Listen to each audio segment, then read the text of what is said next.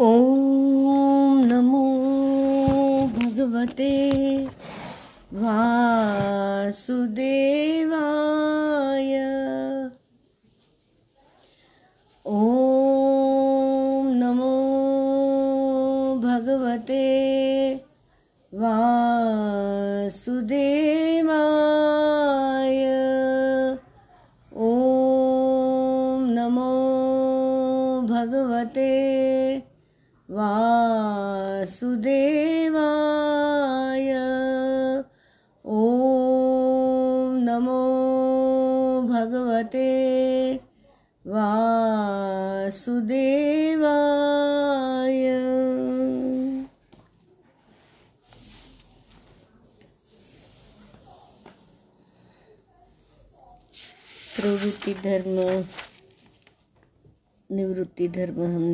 कि जैसे सनातन धर्म में निवृत्ति धर्म शिव जी समझाते हैं और श्री राम और श्री कृष्ण प्रवृत्ति धर्म समझाते हैं। तो हरिहर दोनों की एक ही स्वरूप, दोनों का एक ही स्वरूप है। शिवस्य हृदय विष्णु, विष्णुश्च हृदय शिव। तो भगवान नारायण ने सभी को उपदेश दिया है कि शिव जी मेरा ही स्वरूप है। भगवान शंकर का वर्णन तो वेद भी बराबर नहीं कर सकते हैं। कौन कर सकता है उन शिवलीला अनंत है? तो जीव अल्प बल है, अल्प बुद्धि है। तो भाव शुद्धि होना, भाव जगत है। तो भाव भजन से समाधि लग जाती है। पर गुरु के कहे मार्ग पर, गुरु के शब्द के ऊपर, गुरु वचन पर निष्ठा करने वाले जो है, वो एकदम जीत जाते छोटे बालक कैसे ध्रुव जी, हम ध्रुव चरित्र के विषय में देखें तो वहाँ श्रीमद् भागवत जी में विदुर जी ने प्रश्न किया कि जैसे मनु महाराज हुए तो उनकी जो पुत्र हुए थे, दो पुत्र हुए थे, एक तो प्रियव्रत और एक उत्तानपाद तो प्रियव्रत राजा के वंश की कथा का वर्णन पंचम स्कंद में किया है। और चतुर्थ चतुर्थ स्कंद जो अभी चल रहा है, उसमें राजा उत्तानपाद के वंश की कथा आती है। अथातः कीर्तये वंशं पुण्यकीर्तेः कुरुद्वः, स्वायम्भुवस्यापि मनोर्हरे रंशांशजन्मनः, प्रियव, प्रियव्रतोत्तानपादौ शतरूपापतेः सुतो वासुदेवस्य कलया रक्षायाम जगत स्थितो। चौथे स्कंद में आता है। तो मनु महाराज के दो पुत्र उत्तानपाद, एक राजा, उत्तानपाद। और वो उत्तानपाद को दो रानियाँ थी। एक तो सुनीति और दूसरी सुरुचि। श्रीमद् भागवत की जो कथाएँ हैं, वो कथा में समाधि भाषा होती है।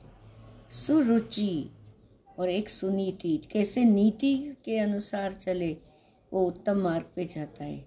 और रुचि अपने मनमाने, जैसे स्वच्छंद पने चले तो फिर कैसे होता है? ऐसे भी समझ सकते हैं हम नाम के ऊपर से। सुनीति में सौंदर्य का अंश इतना सारा नहीं था, बहुत कम था। सुरुचि रानी में कोई खास सद्गुण नहीं था, पर ऊपरी सौंदर्य, हम दुनिया में देखते हैं, ऊपरी सौंदर्य वाले कभी कभी अंदर दया, करुणा, मानवता, मित्रता ऐसा संबंध निभा नहीं सकते, क्योंकि उनको अपने रूप का ही अहंकार, रूप या फिर गुण का या कुछ प्राप्ति की, कुछ संगीत सीख लिया, कुछ कलाएँ सीख ली तो उनका तो वो अहंकार अस्मिता में रमते हुए उनका अंतकरण का रूप बाहर नहीं आता है। वो ऊपरी ऊपरी वो अस्मिता में ही रहते हैं। तो ये सुरुचि का कुछ ऐसा ही था। सुरुचि के सौंदर्य जो थे, ऊपरी दिखावा जो था, उसमें राजा का मन फंस गया। और उसने मोह लिया तो उसने सुनीति का जो स्थान था, वो छीन लिया। राजा के द्वारा छिनवा लिया मैंने, अपना पद उधर प्राप्त कर लिया, मोह से। अब जब मोह होता है सौंदर्य का, है तो तो टेम्पररी है। जन्म होता है, फिर बालक होते, फिर युवान होते, फिर वृद्धावस्था धीरे धीरे सब कुछ तो उम्र के हिसाब से ढल ही जाते हैं रूप तो। पर वो सौंदर्य जो दिखने में, जो असली कहते हैं ना संतों, कि दिखता है वो होता नहीं है। वो तो बाहरी रूप है शरीर का, अंतकरण का तो है तो वहाँ ज्ञान चले जाता है, बह जाता है। विवेक टिकता नहीं, मोह के फांसे में आके। तो राजा सुरुचि रानी का दिन हो गया। उसे पता ही नहीं कि वो कर क्या रहा है। वो जैसे दृष्टि होती है ना, आँख की दृष्टि, दो प्रकार की। एक तो चर्म चक्षु जो बाहर दिखता है, और एक अंतर चक्षु, ज्ञान चक्षु। चर्म चक्षु चमड़ी को ही देखते हैं। चमड़ी का ही मोह होता है। अभी ये तो वो जैसे उम्र चले जाते हैं, ऐसे रूप भी चले जाता है। हमेशा थोड़ी न रहता है। चमड़ी का ही मुँह होता है। जगत के स्त्री पुरुषों को अंदर की आँख से देखना। अंदर जो आँख है, उसका नाम ज्ञान चक्षु है। जो आँख से स्वप्न दिखता है मानव स्वप्न को देखता है, तब बाहर की आँख कहाँ खुली रहती है? तो बंद रहती है ना। बाहर जो आँख है ऐसे दिखने को जो है, हम चित्र में बनाते हैं, ऐसा ऐसा। सी सी लिखते ऐसे शेप बना के हम चित्र बनाते वैसी आँख तो चमड़ी का चक्षु, उसका देखना और अंदर से देखना, वो फ़र्क है। जगत के स्त्री पुरुषों को ज्ञान चक्षु से देखना। ये अष्टावक्र जी का उदाहरण है ही अष्टावक्र जी सभा में गए तो सब लोग हंसने लगे। तो अष्टावक्र जी बोले कि, मुझे तो लगा इधर सब ज्ञानी होंगे, ये तो सब चमार है। चमार माने चमड़ी को देखते हैं। ऊपरी ऊपर जो दिखता है दृश्य उसको देखते हैं।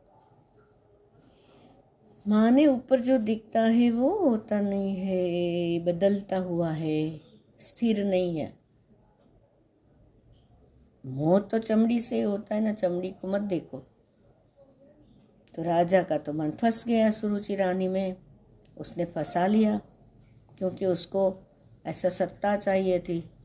अपना कर्तव्य, कर्म या धर्म या पतिव्रत धर्म ये सब नहीं चाहिए था उसको तो बस मैं और मेरा ही सम्मान हो, मेरे पुत्र को राज्य गादी मिले। ये लोभ और वो सब सत्ता, कितने देर सत्ता रहती, कितने देर सत्ता रहती किसी की? कोई भी आया, धरती में राम आए, कृष्ण आए, चले गए। धरती फिर भी चला चलती चलती रहती।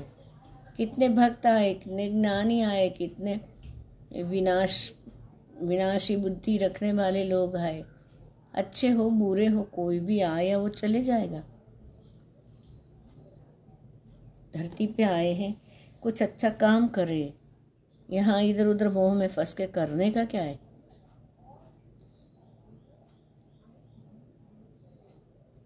अभी सुरुचि के कहने में आ गया राजा। कहीं जंग जीत के आया, वो स्वागत करने वो चली सुरुचि। तो राजगुरु ने संकेत दिया कि सुनीति का ही अधिकार है, पर वो, उसने वो उनका ज्ञान की बात ठुकरा दी। फिर तो पश्चाताप हो के फिर वो क्षमा माँगता है जब समय बदल जाता है तब। तो सुनीति राजमहल के बाहर रख दिया, और सुरुचि तो रानी के साथ सुरुचि रानी के साथ वो राजमहल में रहने लगा। सुनीति का जो पुत्र था, उसका नाम ध्रुव और सुरुचि का जो बालक, उसका नाम उत्तम। अभी हम थोड़ा सोचे कि उत्तान पाद नाम था, उनका पाद माने पैर। और उत्तान शब्द का अर्थ क्या होता है? ऊपर। जिसके पैर ही ऊपर है और मस्तक नीचे है, उसको उत्तानपाद कहते हैं। माता के पेट में, गर्भ में सभी जीव उत्तान पाद है। पाँव ऊपर रहते हैं, मस्तक नीचे। मस्तक पहले बाहर आता है, फिर बाद में फिर जन्म होता है। मस्तक नीचे और पैर ऊपर हो जाते हैं। गर्भ में तो सभी उत्तानपाद होता है। तो उत्तानपाद कौन है? जीव है। और जीव के तो दो रानियाँ हैं। रानी माने वो उनके साथ साथ चलने वाला। तो क्या साथ चलता है जीव के साथ? एक तो सुरुचि चलती। अपने मत अनुसार चलना, अपनी रुचि अनुसार मन मोजी रीत से। और एक होती सुनीति। जीव को नीति अच्छी नहीं लगती क्योंकि नीति जब अपनाते हैं तो अपने ऊपर कंट्रोल करना पड़ता है। अपनी भावनाओं को तो बंद करना पड़ता है। अपनी इच्छाओं को त्याग करना पड़ता है। इसलिए कुछ अच्छा अच्छा लगे, वो टेम्पररी जो है, लंबे समय के लिए अच्छा नहीं, पर तो उसको सुरुचि सबको प्यारी लगती। इंद्रियाँ जो सुख भोगने की इच्छा करती है, वही सुरुचि है। जीव को रुचि प्यारी लगती है, सुख भोगता है। जब जीव नीति को नहीं पूछता है, उसको बाहर निकाल देता है। वो एक गुजरात में हिमभाई शास्त्री थे, सत्यनारायण की कथा करते कथा करते करते वो उदाहरण देते थे कि झूठ बोलने में पहले भेल खाने को मिलती है और फिर भाटा। मीन्स कोई मार पड़ती है। तो वो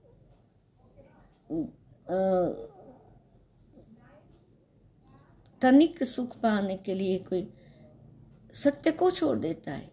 सत्य तो सनातन है। अभी हम जो बोलते हैं वो सत्य में भी फ़र्क है। अभी कोई कसाई गाय को ढूंढता ढूंढता आता है, तुमको पूछता है कि गाय कौन सी दिशा में गई? तो उसका हेतु है कि मार देना। तो फिर या तो चुप रहना चाहिए या फिर दिशा निर्देश उल्टा करना चाहिए, ताकि वो भटक जाए और गाय को मारे ना। तो वहाँ सत्य क्या है? तो इस सत्य की भी परिभाषाएँ हर समय अलग रहती है। वहाँ क्या नीति है कि उनको बताना नहीं कि कहाँ गई गाय? तो नीति ने किसी को, किसको प्रिय? नीति को कौन पूछता है? नीति क्या होनी चाहिए? तो क्या हमको अमली बनाना है? अपने मनमोजी, वो रुचि कर है, वो करते हैं, वो अपनाते हैं। और फिर नुकसान होता है।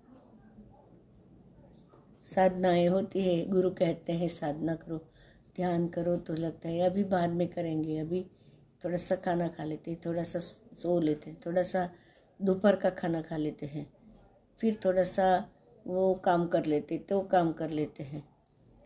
जो परिग्रह का बाज़ार से ला ला के चीज़ें रख के भर के दो, अरे तू जरा बैठ अंदर जा, गुरु ने बोला है। तो गुरु वचन को नहीं पूछते हैं। नीति क्या है? गुरु वचन को पूछते हैं।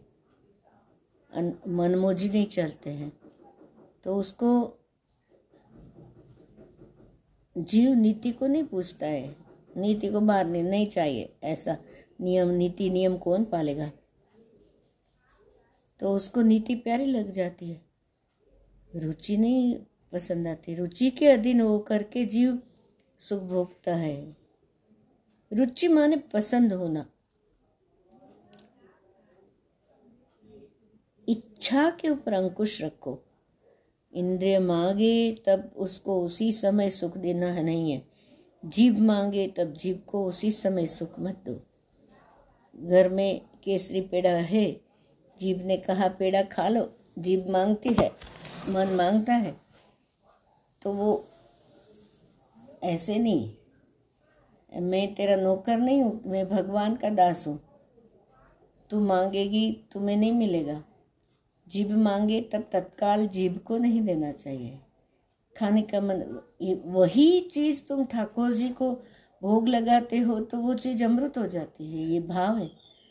पाँच दस मिनट जीभ तोफान करेगी, पेड़ा अच्छा है, प्रसादी है, थोड़ा सा खा लो, थोड़ा सा खा लो, और थोड़ा सा खा लो।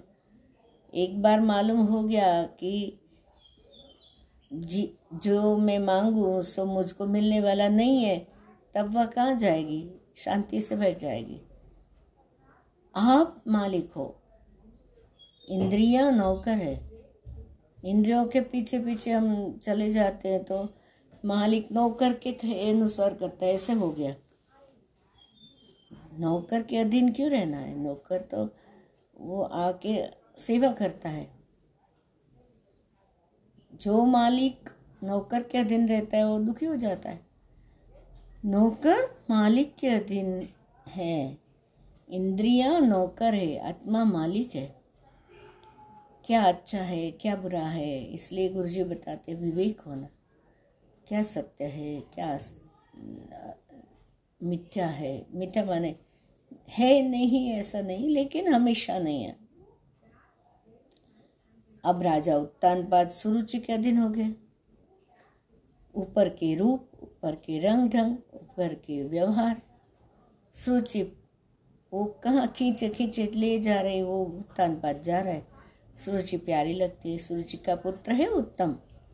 उत्त शब्द का अर्थ होता है ईश्वर। और तम शब्द का अर्थ होता है अंधकार। तो अंधकार ही अज्ञान है, जिसको रुचि प्यारी लगती है संसार का सुख टेम्पररी सुख जो जिसको बहुत मीठा लगता है तो उसको भगवान का ज्ञान कभी नहीं होता है। पर जो जितेंद्रिय होता है इंद्रियों से परे होता है इंद्रियों के ऊपर नियमन रखते हैं तो वही भक्ति कर सकता है। उसी को भ, उसी को भगवान का ज्ञान होता है। उत्तम माने ईश्वर तम माने अंधकार। तो अंधकार से कौन उत तक कौन जा सकता है जो नियमन करता है, नीति को मानता है, वो भक्ति कर सकता है। उत्तम शब्द का अर्थ होता है ईश्वर का अज्ञान। जो इंद्रियों के अधीन है, जो इंद्रिय सुख में फंसा हुआ है, उसको भगवान का ज्ञान कभी नहीं होता। सुनीति का पुत्र है ध्रुव। ध्रुव शब्द का अर्थ क्या होता है? जो कायम टिकता है। अटल, अचल, हमेशा। इंद्रिय और विषय का संबंध होने के बाद दो चार मिनट जो सुख कर भास होता है, वह कायम टिकता नहीं है। लोग ऐसे मानते हैं कि बर्फ़ी बहुत अच्छी है। बर्फ़ी आपको कितने समय अच्छी लगती है? बर्फ़ी डिब्बे में है, तब अच्छी नहीं लगती। बर्फ़ी पेट में जाने के बाद अच्छी नहीं लगती। जीभ के ऊपर रखो। गले से नीचे उतरती है, तब दो चार मिनट बर्फ़ी अच्छी लगती है। इंद्रिय के कितना गले से इधर जीभ से, गले से गले तक के फिर आगे तो कहाँ स्वाद आता है? इंद्रिय और विषय का संबंध होने पर थोड़े समय के लिए जो सुख का भास होता है, पेट में जाने के बाद के अन्न नली में कहाँ पता चलता है? ज़्यादा खाने से फिर तो विष में हो जाता है वो। पेट में जाने के बाद पेट में पड़े कहाँ बर्फ़ी पत अच्छी लगती? इंद्रिय और विषय का संबंध होने पर जो सुख का भास होता है, उसी को विषय आनंद बोलते हैं। भक्ति में जल्दी आनंद नहीं आता है। भक्ति में एक बार आनंद आ जाए तो वह कायम रहता है, टिकता है। भागवत की कथा सुनते हो, आप, आपसे हो सके तो आज से एक प्रतिज्ञा करो कि भक्ति में आनंद ना आए, तभी भी भक्ति छोड़ना नहीं है। भक्ति में जल्दी आनंद नहीं आता है। इंद्रिय और विषय का संबंध होने पर तत्काल आनंद मिलता है। वह आनंद टिकता नहीं। भक्ति में जल्दी आनंद आता नहीं है। किंतु जब आनंद आएगा तो वह आनंद कायम रहेगा। भक्ति में आनंद न आए, तभी भक्ति छोड़ना नहीं। विषयानंद भोगना नहीं। विषयानंद आरंभ में दुख देता है और परिणाम में भी दुख देता है। मध्य में थोड़े समय तक सुख का भास कराता है। प्राचीन काल में लोग यात्रा करने जाते थे, तब सामान बहुत थोड़ा सा ले जाते थे। गाड़ी नहीं थी, पैर में, पैर से चलकर यात्रा करते थे, जिसकी बहुत ज़रूरत है वही सामान साथ में ले जाते हैं। उठाना पड़ता है ना साथ में, गाड़ी से यात्रा करने लगे तो सामान कितना सारा कितने लोग तो घर ही उठा के ले चल रहे हैं, उधर सब चाहिए। दो मित्र यात्रा करने के लिए निकले थे। एक मित्र को ऐसी आदत पड़ गई थी कि पलंग ना हो तो उसको नींद नहीं, नींद आती नहीं। पलंग पर सोने की आदत पड़ गई थी। वह यात्रा करने के लिए निकला, तब उसमें साथ में पलंग भी रख लिया। अभी क्या करना ही? व्यसन क्या शौक, क्या काम का? इतना बोझा उठा उठा के कहाँ जाएँगे? इतना सारा सामान और फिर यात्रा वे हरिनाम कब करेंगे, कीर्तन कब करेंगे? अभी चलते चलते कोई उठाने वाला मजदूर मिला नहीं, पलंग तो ले गए तो रखा पलंग कहाँ अपने मस्तक के ऊपर? और जो दूसरा सामान था वो बोझा को लेके चलने लगे। एक सज्जन मिले यात्रा करने निकले हो? इतना बोझा मस्तक के ऊपर आपको रखे देखकर मुझे तो बड़ा दुख होता है। इतना वज़न है आपके मस्तक पर। आपको न जाने कितना त्रास होता होगा। वो बोलता, नहीं नहीं, इतना ज़्यादा कुछ त्रास नहीं होता है। वो रात्रि रात्रि में बहुत मज़ा आता है। यह किसी यात्री की कथा है कि आपकी कथा है। मानव संसार का क्षणिक सुख भोगने के लिए दिन भर दुख सहन करता है। अति दुख सहन करके क्षणिक सुख भोगता है। मानव लौकिक सुख के लिए जितना दुख सहन करता है, उतना दुख भगवान के लिए सहन करे तो भगवान को जल्दी दया आए। विषयानंद और भजनानंद, विषयानंद आरंभ में दुख देता है, परिणाम में भी दुख देता है। भक्ति में जल्दी आनंद नहीं आता है, किंतु जब आनंद आएगा, वह आनंद कायम रहेगा। दो आनंद आपके सामने रखे हैं, भजनानंद और विषय आनंद ध्रुव कैसे है? भजन आनंद है और उत्तम विषय आनंद एक बार ऐसे हुआ कि ध्रुव जी मित्रों के साथ खेल रहे थे तो उसका एक मित्र ने कहा, उसके ध्रुव जी के एक मित्र ने बोला कि ध्रुव को उसके पिता घर में नहीं रखते। उसकी माँ को घर से निकाल दिया है ध्रुव जी ने जब ये सुना तो दौड़ते हुए घर में आए। माँ से पूछे, माँ, पिताजी कहाँ है? माँ का हृदय भराया अब बालक बड़ा हो रहा है, समझने लगा है। मैं उसको कैसे कहूँ कि तेरे पिता ने मेरा त्याग कर दिया है? तो सुनीति बालक ध्रुव को, वो तो छोटा था, चार पाँच साल का। तो अरे, ये जो राजमहल दिखता है ना इसमें तेरे पिताजी रहते हैं। ध्रुव ने कहा, माँ, मुझे पिताजी से मिलना है। अब माँ क्या बोले? ध्रुव जी तो बालक हो तो दौड़ते हुए गए राजमहल में। राजा उनकी पीठ पर बैठे थे। राजा ने सुनीति रानी का त्याग किया था। परंतु राजमहल में जो नौकर और दासियाँ हैं, वे सभी सुनीति को मान देते थे। आज सुनीति का बालक राजमहल में आया है। सभी ने प्यार किया। साधारण लोग देखो, समझ, समझदार रहते हैं। ध्रुव जी सभी से पूछते, पिताजी कहाँ है? सेवकों ने कहा वे तो अंदर बैठे ध्रुव जी दौड़ते हुए अंदर गए। ध्रुव जी ने देखा, वहाँ तो सोने का सिंहासन है। मखमल की गादी पर उसके पिता बैठे। उसके भाई उत्तम को गोद में लिए हैं। और विमाता जो थी, माने दूसरी माता, सुरुचि रानी अंदर श्रृंगार किए हुए वहाँ खड़ी थी। ध्रुव जी ने मन में आया इच्छा हुई कि पिताजी की गोद में उत्तम कैसे बैठा है। मैं भी पिताजी की गोद में बैठना चाहता हूँ। वो तो दौड़े, दौड़ के पिता के पास गए। कोई भी बालक आपके पास आए तो बालक में बाल कृष्ण का दर्शन करना चाहिए। जब तक बालक में विकार वासना नहीं है, तब तक वह भगवान है। वास, बाद में भी भगवान है, पर वो फिर जागेगा, सो गया तो ऊपर की इच्छाओं के घेरे में फिर आवरण आ जाता है। वासना जागृत होने पर जीव भाव आ जाता है। विकार वासना नहीं है, तब तक वो निर्मल है भगवान का स्वरूप है। सभी बालकों में बाल कृष्ण का दर्शन करो। बालक का हृदय शुद्ध होता है। बालक को थोड़ा सा भी आप कुछ दोगे, वो बहुत सारा मानता है। तो मन होता है कुछ जो किसको हम देते तो नहीं बोलते, नहीं नहीं नहीं नहीं। क्योंकि माँ ने सिखाया रहता है। फिर धीरे धीरे ले ले लेते हैं। थोड़े को बहुत माने वही ईश्वर है। बहुत मिलने पर भी जिसको थोड़ा लगता है, कम लगता है, वही जीव है। व्यवहार में, संसार में कितने लोग ऐसे करते हैं। व्यवहार में ये नहीं दिया, वो नहीं दिया, वो व्यवहार में ये देना चाहिए था।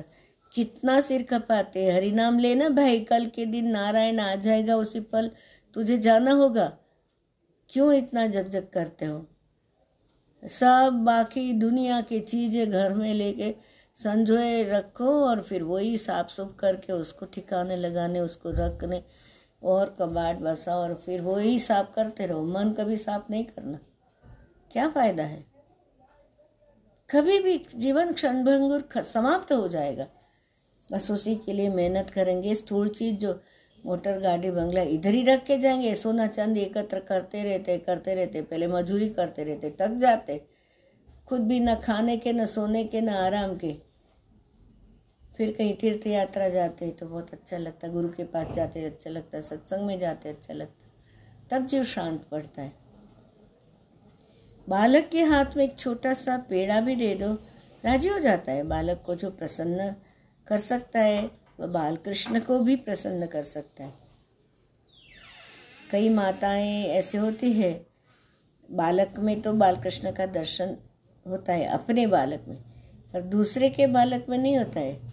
दूसरे के बालक आए तो वो उनको प्रेम से कुछ देना, उसको प्रेम से उसको सत्कार करना, नहीं, खुद के बालक के लिए सब संजोए रखते नहीं, खुद के बालक को भी दो और बाहर सभी में वही तो बसा हुआ है।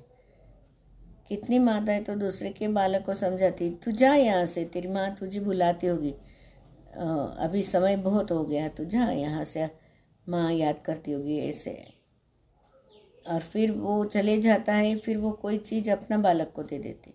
ये क्या?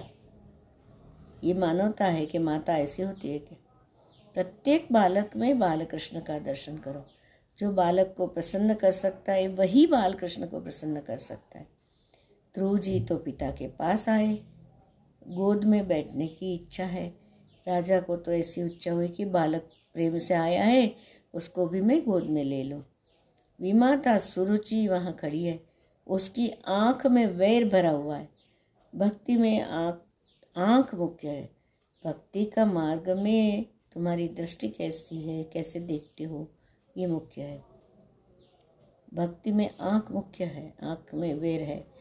जिसकी आँख में प्रेम है, वही भक्ति कर सकता है। आँख में प्रेम रखो, सभी को प्रेम से देखो। भक्ति है ही सात्वस्मिन परम प्रेम रूपा, अमृत स्वरूपा ये ऊपर ऊपर के शरीर के ये सब मृत, वो तो मृत्यु की ओर जा रहा है शरीर। पर अंतरंग में तो परमात्मा बैठा है ना। उसे तो स्वागत करो। तो सुरुचि की आँखों में भरा भरा जहर, ऐसा वेर, राजा ध्रुव जी को गोद में लेने के लिए तैयार जैसे वो दौड़ते दौड़ते आया तो राजा लेने को तैयार हुए, सुरुचि से सहन नहीं हो मैं, ये मेरा पति और ये मेरा बालक, वो दूसरी रानी को नहीं राजा उत्तान पाद से कहती है कि उसको गोद में लेना नहीं। आपका पुत्र तो उत्तम है। उसी के साथ खेलो। यह आपका पुत्र नहीं है। राजा रा, अगर राजा रानी के दास हो गए थे मोह में पड़ गए थे कामांध हो गए थे अति कामी पुरुष स्त्री के अधीन हो जाता है। अति कामी पुरुष को स्त्री में कोई दोष ही नहीं दिखता है। वो स्त्री जो कहती है वो करते जा रहे वो जो बोलती है, वही सब कुछ अच्छा लगता है। शास्त्रों में ऐसे लिखा है कि जो पुरुष स्त्री के अतिशय अधीन रहता है, उसको देखने से ही पाप लगता है। स्त्री में विश्वास रखो। खूब विश्वास रखना अच्छा नहीं है। अति कामी पुरुष को स्त्री का सब कुछ अच्छा लगने लगता है तो उसका पतन होना आराम से पतन हो जाएगा। क्योंकि उसको दोष दिखते नहीं है। वह स्त्री ने जो कहा, वही वही उसके ऊपर चल रहे थे। उसी में उसकी शब्द के ऊपर, उसके हाल चाल बोल सब मानते हैं। विश्वास उसी में है। उचित है अनुचित है ये विवेक ही खो गया। थोड़ा सा विचार करना चाहिए। अब सूर्य जी को तो प्रसन्न करना है। राजा ने मुख फेर लिया, बालक ध्रुव, वहाँ एकदम प्रेम की अपेक्षा से वो पिता के, स्नेह के, वात्सल्य के इच्छुकों के, वो तो ऐसे ही खड़ा है। पूरा ऐसा लकड़ी जैसा खड़ा है। उसका एकदम चेहरा ही बदल गया।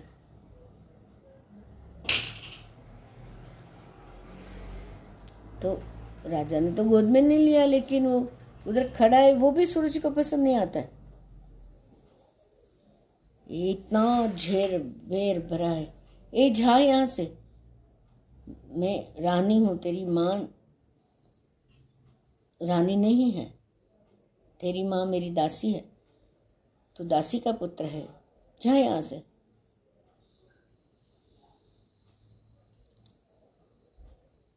बालक समझता है ये मेरी माँ को दासी कहती दासी शब्द जब सुना है तो ध्रुव जी को दुख हुआ है कि दासी शब्द हृदय में बाण के जैसे लगा उसको।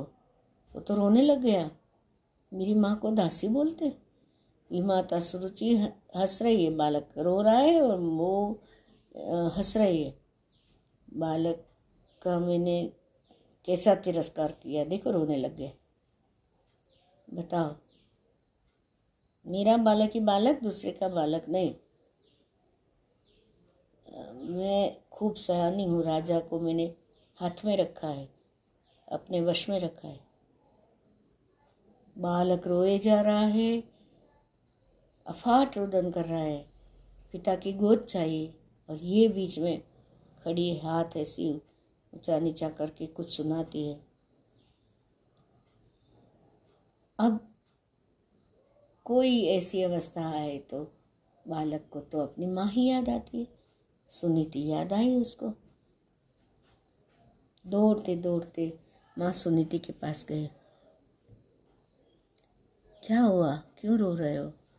सुनीति दौड़ती हुई गई, बालक को उठा के छाती से लगाया, हृदय से लगाया, गोद में बिठाया, सिर पे हाथ फेर के बोल रही है, क्यों रो रहा है तो? क्या हुआ? क्या है? कि तुम्हें किसी ने मार दिया? क्यों रोते हो दो तू तो राजा का पुत्र है। मैं तेरे पिता को कह दूँगी। तेरे पिता बड़ी राजा है। तुम्हें किसी ने मारा हो तो तेरे पिता उसको सजा देंगे। रोना नहीं, तुम्हें क्या हुआ?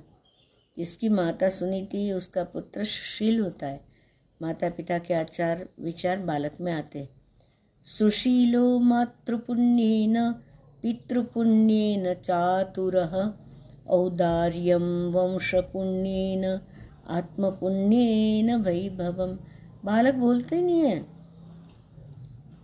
रोता है, मैं कैसे कहूँ? कि विमाता ने मेरा तिरस्कार किया, पिताजी ने मेरे सामने देखा भी नहीं। ऐसे बोलूँ तो माता पिता की निंदा करने के जैसा पाप होगा। इसलिए बालक बोलता ही नहीं, बस रोए जा रहा है। दीर्घ गंभीर है पर वो सुनीति माता का पुत्र है। और सुनीति माता ने जब कहा कि क्यों रोता है, तू तो राजा का बेटा है, तब द्रोजी और ज़ोर से रोने लगे। माँ कर दे भराया कि पतिदेव ने मेरा त्याग किया है, मेरे बालक को किसने रुलाया? मेरा बालक बड़ा सयाना है, आज तक कभी ऐसा रोया नहीं। माता सुनीति ध्रुव जी से पूछती है उसी समय एक दासी वहाँ आई है। दासी ने सब कथा सुनाई कि राजमहल में गए थे राजकुमार। गोद में बैठने की इच्छा थी। पिताजी गोद में लेने को तैयार भी हुए। तो माता ने कह दी कि तू यहाँ से चला जा, वन में जा। तू दासी का पुत्र है, रानी में हूँ, इसलिए बालक होता है। सुनीति ने सुना, उसे दुख होता है। दो मिनट गोद में बैठ लेता तो क्या होता? बिना कारण सुरुचि वैर करती है। मैंने उसको, मैंने क्या बिगाड़ा उसका? मेरे बालक का तिरस्कार किया। आज सुनीति माता को भी दुख हुआ है। सुनीति ने विचार किया कि दुख में, आवेश में बोलना नहीं चाहिए। मेरे बालक को राज्य संपत्ति भले ही ना मिले मिले कि ना मिले, मुझे कोई परवाह नहीं। पर मैं तो इसको बहुत संस्कार वाला बनाऊँगी। पैसे से ही सुख मिलता है, ये कल्पना मन में आई, तभी से पाप बढ़ा है। संपत्ति से थोड़ा सुख मिलता है, जीवन में संयम हो, सदाचार हो, सरलता हो, अच्छे संस्कार हो तो बहुत सुख मिलता है। मेरे बालक को मैं अच्छे संस्कार दूँगी। आराधयादोक्ष पाद पद्मम यदिच्छसी ध्यासन मुत्तमो यथा। बेटा तेरी विमाता ने जो तुम्हें कहा है, वही मैं तुम्हें कहती हूँ। विमाता बहुत रुआब से बोलती वन में चले जाओ। सुनीति माता, वही उपदेश बहुत प्रेम से कहती बेटा। भीख मांगना है तो भगवान के पास ही भीख मांगनी चाहिए। जगत दरिद्री है, जगत में श्रीमान, एक श्री कृष्ण ही ये श्रीमंत है। जीवन में कैसा भी दुख का प्रसंग आए, दुख की कथा किसी मानव को नहीं कहना। एकांत में भग, बैठो भगवान से, पुकारो और कहो कि क्या हो रहा है भगवान? जीवन में कोई भी दुख का प्रसंग आए, घबराना नहीं चाहिए। दुख आपके घर में रहने के लिए नहीं आया है। दुख आपको सुख देने के लिए आया है। दुख आपको पाप का नाश करने के लिए आया है। दुख आपको सावधान करने के लिए आया है। अति सुख में जीव गाफिल हो जाता है और दुख में सावधान हो जाता है। जीवन में कैसे भी दुख के प्रसंग आए, घटना घटे, व्यवहार, दुर्व्यवहार हो गया, शब्द, बुरी शब्द आ गए सामने, तब भी घबराना नहीं। एकांत में बाल कृष्ण लाल की थोड़ी पूजा करो, भगवान की आरती करो, दरवाज़ा बंद करो एकांत में। हरे कृष्ण हरे कृष्ण कृष्ण कृष्ण, हरे हरे। हरे राम हरे राम राम राम, हरे हरे। पंद्रह बीस मिनट। ऐसे कीर्तन करो। कीर्तन में हृदय थोड़ा पिघलेगा। कृष्ण गोविंद गोपाल, राधा रमण, हरि कृष्ण कृष्ण कृष्ण कान कान कान मुरलीधरा।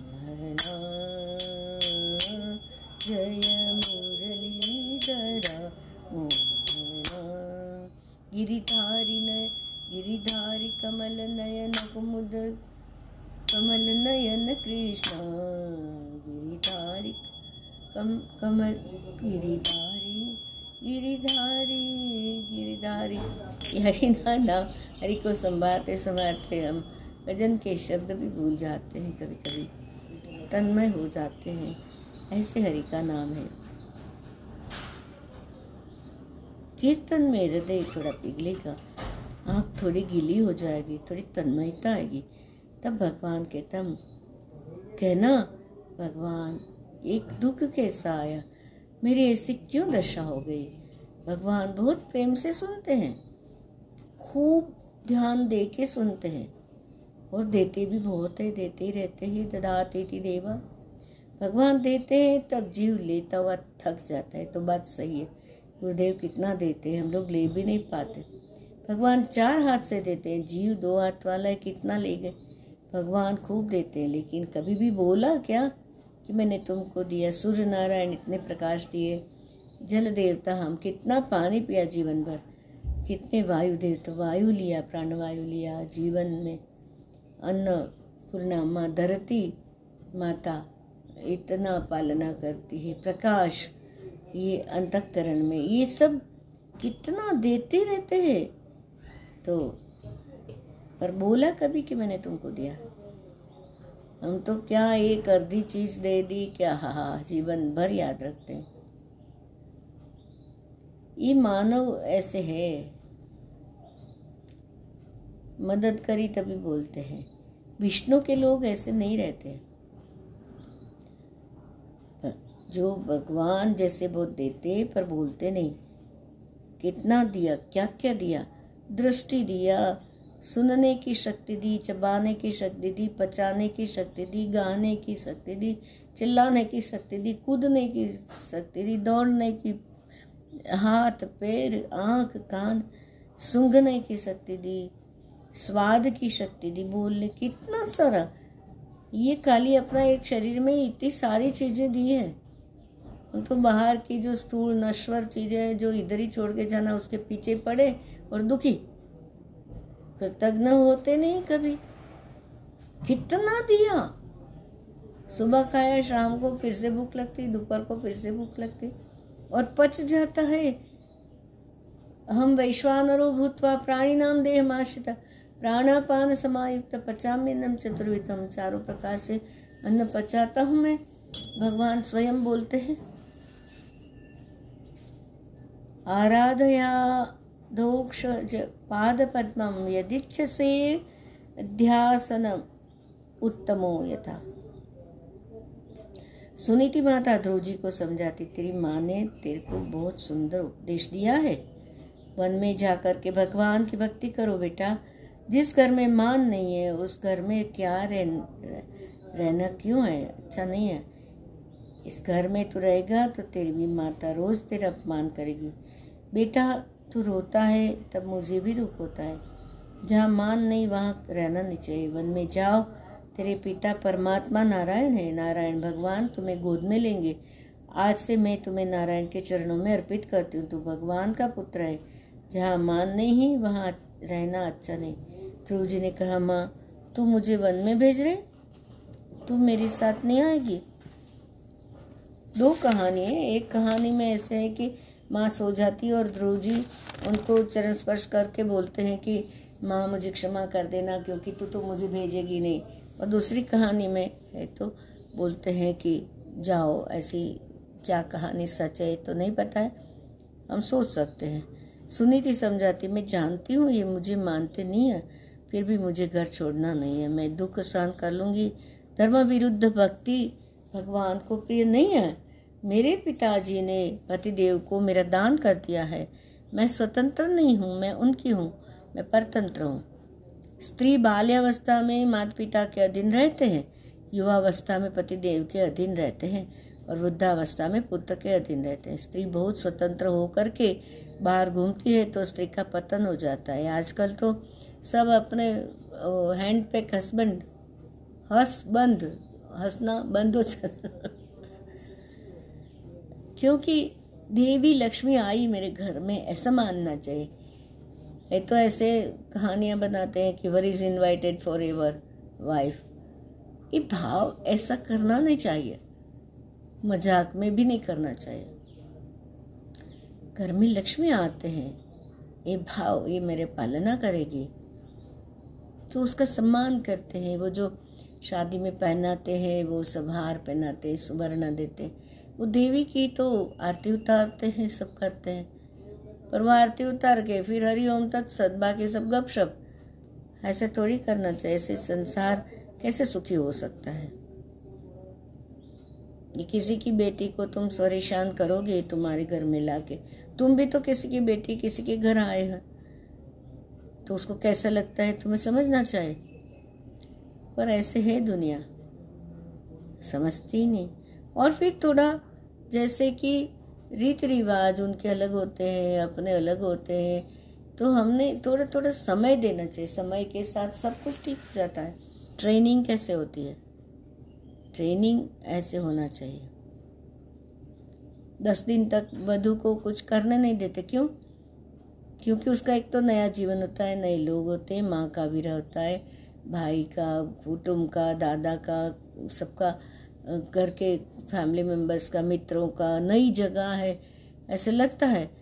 तो फिर उसको समय देना चाहिए। और दूसरा, वो कि अब, अभी अचानक तुम, जैसे हारमोनियम से सारे गम, पता नहीं सा तो एक ही सेकंड में थोड़ी एक्सपर्ट कलाकार जैसे कोई बजाएगा।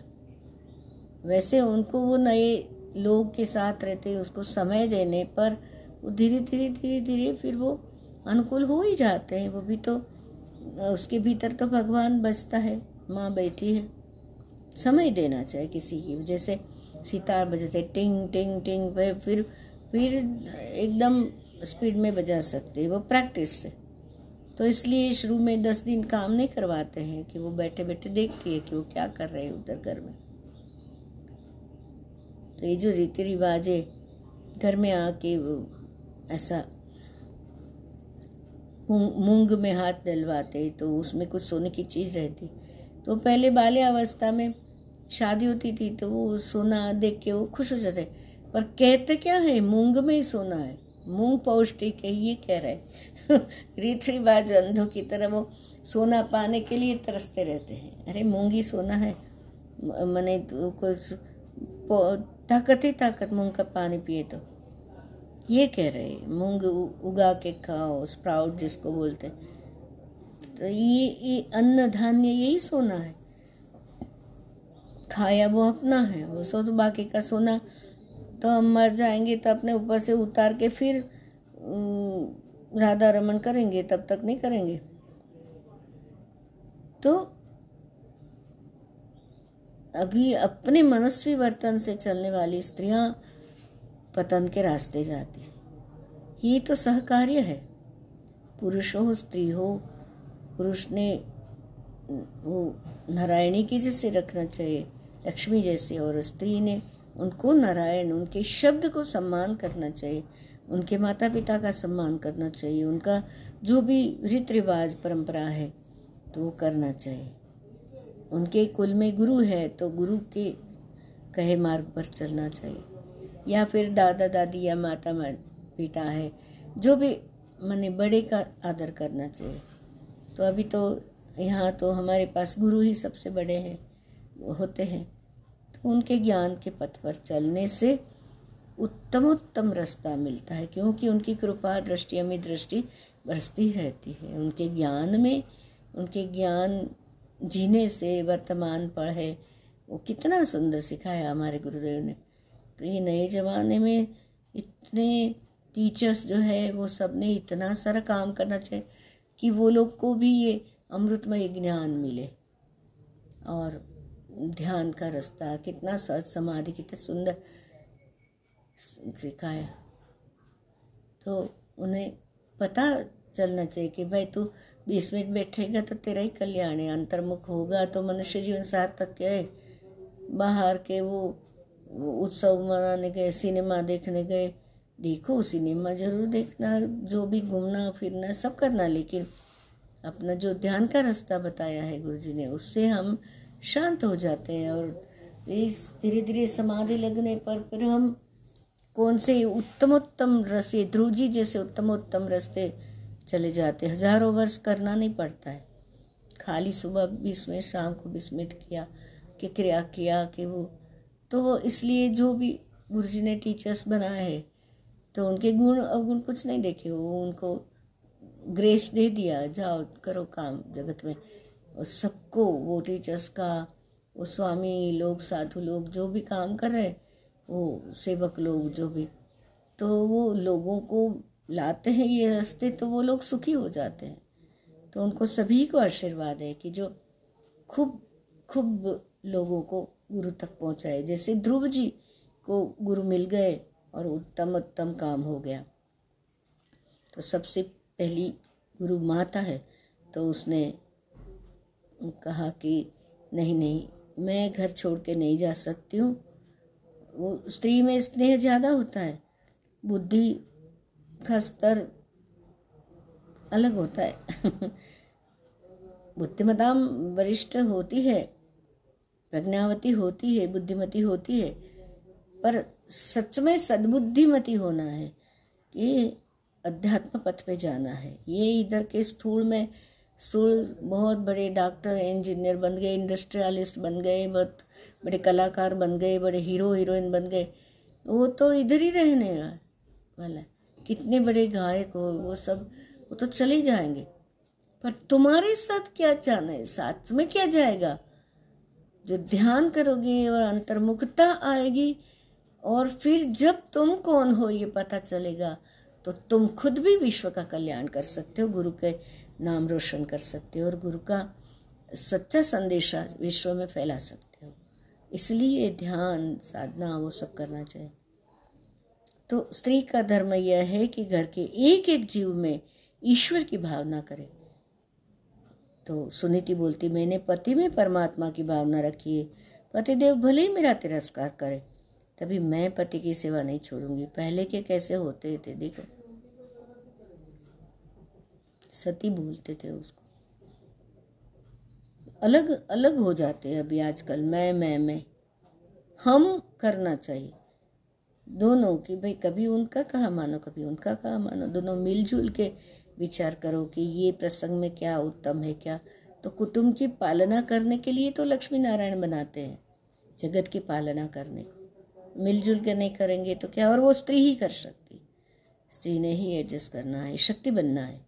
जैसे शिव शब्द है तो श ई व तो वो जो ई, जो स्त्री है, वही शक्ति है। अगर ई निकाल दो तो शिव से श हो जाए। वो कहती है, सुनीति, आज तक मैं पतिदेव की सेवा करती थी। आज से मैं सावधान रहूँगी। जो मेरे पति को बहुत प्यारी लगती है, उसकी मैं दासी हूँ। वह मेरा तिरस्कार करेगी, मेरा अपमान करेगी, जो भी करेगी। मैंने मेरे पति में परमात्मा देखा है। तो मैं उस, वो जो कहेगा वही मैं करूँगी।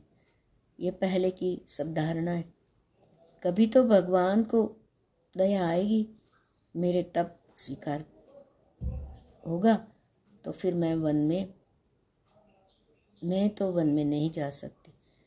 धर्म विरुद्ध भक्ति भगवान को प्रिय नहीं है। भक्ति कैसी होनी चाहिए? धर्मानुकूल। ध्रुव जी को बोलते हैं कि मैं पतिदेव का त्याग नहीं कर सकती। उसने त्याग किया, वो बात अलग पतिदेव मेरा, भले ही त्याग करे, मेरे सामने देखने को भी तैयार नहीं है वो। तो क्या मैं भगवान का भजन करूँगी? क्योंकि जो भगवान का भजन करूँगी, वो उसके भीतर भी है।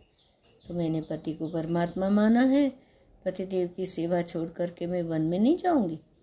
बेटा, पतिदेव की सेवा करते हुए मैं नारायण से प्रार्थना करूँगी। नारायण जो है वो पालनहार है तुम्हारी रक्षा करेगा, मेरे बालक का रक्षण करो। तू मेरे पेट में था, तब जो भगवान ने पेट के अंदर था, तभी भी रक्षण किया उसने। वो ही भगवान जंगल में भी तेरा मंगल करेंगे। तेरी माँ तेरे साथ नहीं जाती है, किंतु मेरा आशीर्वाद तेरे साथ है। मैं भगवान की रोज प्रार्थना करूँ कि मेरे बालक को संभालना। आज से तू नारायण का पुत्र है। मेरा तो पुत्र हो ही, पर नारायण तेरी देखभाल करेंगे। वेद में भगवान ऐसे बोलते हैं, जीव मेरा पुत्र है शुणवंतु विश्वे अमृतस्य पुत्र। शुणवंतु विश्वे अमृतस्य पुत्र। बेटा, मेरी बहुत इच्छा है कि मेरा पुत्र महान भगवत भक्त हो। जिस गादी में तेरे दादा बैठते थे, तेरे पिता बैठते थे, भविष्य में दूसरा कोई बैठेगा उस गादी में बैठने की इच्छा रखना ही नहीं। भगवान तुम्हें ऐसी गादी में बिठाएँगे, जहाँ बैठने के बाद कभी उठने का प्रसंग नहीं आएगा।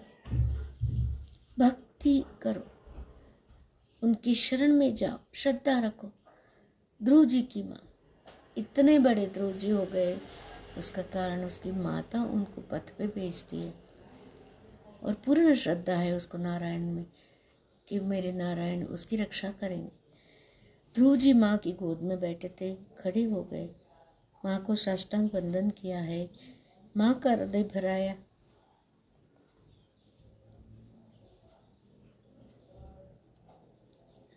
पाँच वर्ष का बालक है। मेरा भाग्य कैसा है? मुझे घर में रहना पड़ेगा और बालक को मैं वन में भेज रही हूँ। हे प्रभु सभी की तो रक्षा करता है, ऐसे मेरे बालक की भी रक्षा कर।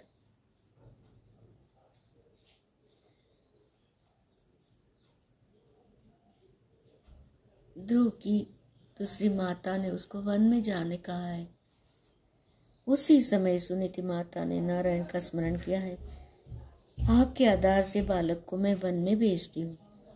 मेरे बालक को संभालना। ध्रुव जी को सुनीति माता ने बोध दिया है, बेटा वन में जाने के बाद कोई साधु संत मिलेंगे, उन्हें साष्टांग प्रणाम करना। संत सभी के पिता समान होते हैं। संत निस्वार्थ होते हैं। भक्त निस्वार्थ होते हैं। वो भाव से रखते हैं सबको, प्रेम से रखते हैं सबको। उनके वाणी में विमलता होती है। संत निस्वार निस्वार्थ होने से वो संसार टिका हुआ है। संसार का सभी प्रेम में तो स्वार्थ भरा हुआ है कि मैं इसको ये करूँ तो वो मुझे ऐसे करेगा। संसार का सभी प्रेम स्वार्थ से भरा हुआ पर संत मिले तो संत को साष्टांग प्रणाम करना। बालक को समझाया है, सुनीति को बहुत दुख हुआ है, पर उसने दुख के वेग को दबा दिया। बालक के सामने रोना नहीं है। उसके सामने अगर मैं रोऊँगी तो वो रोने लगेगा। सुनीति ने अपना हृदय पत्थर जैसे कठिन बना लिया, कड़क बना लिया। बालक के जाने के बाद दरवाज़ा बंद करके कांत में वो रो, रोती है खूब। उसके सामने, नहीं रोना, ऐसा निश्चय किया है?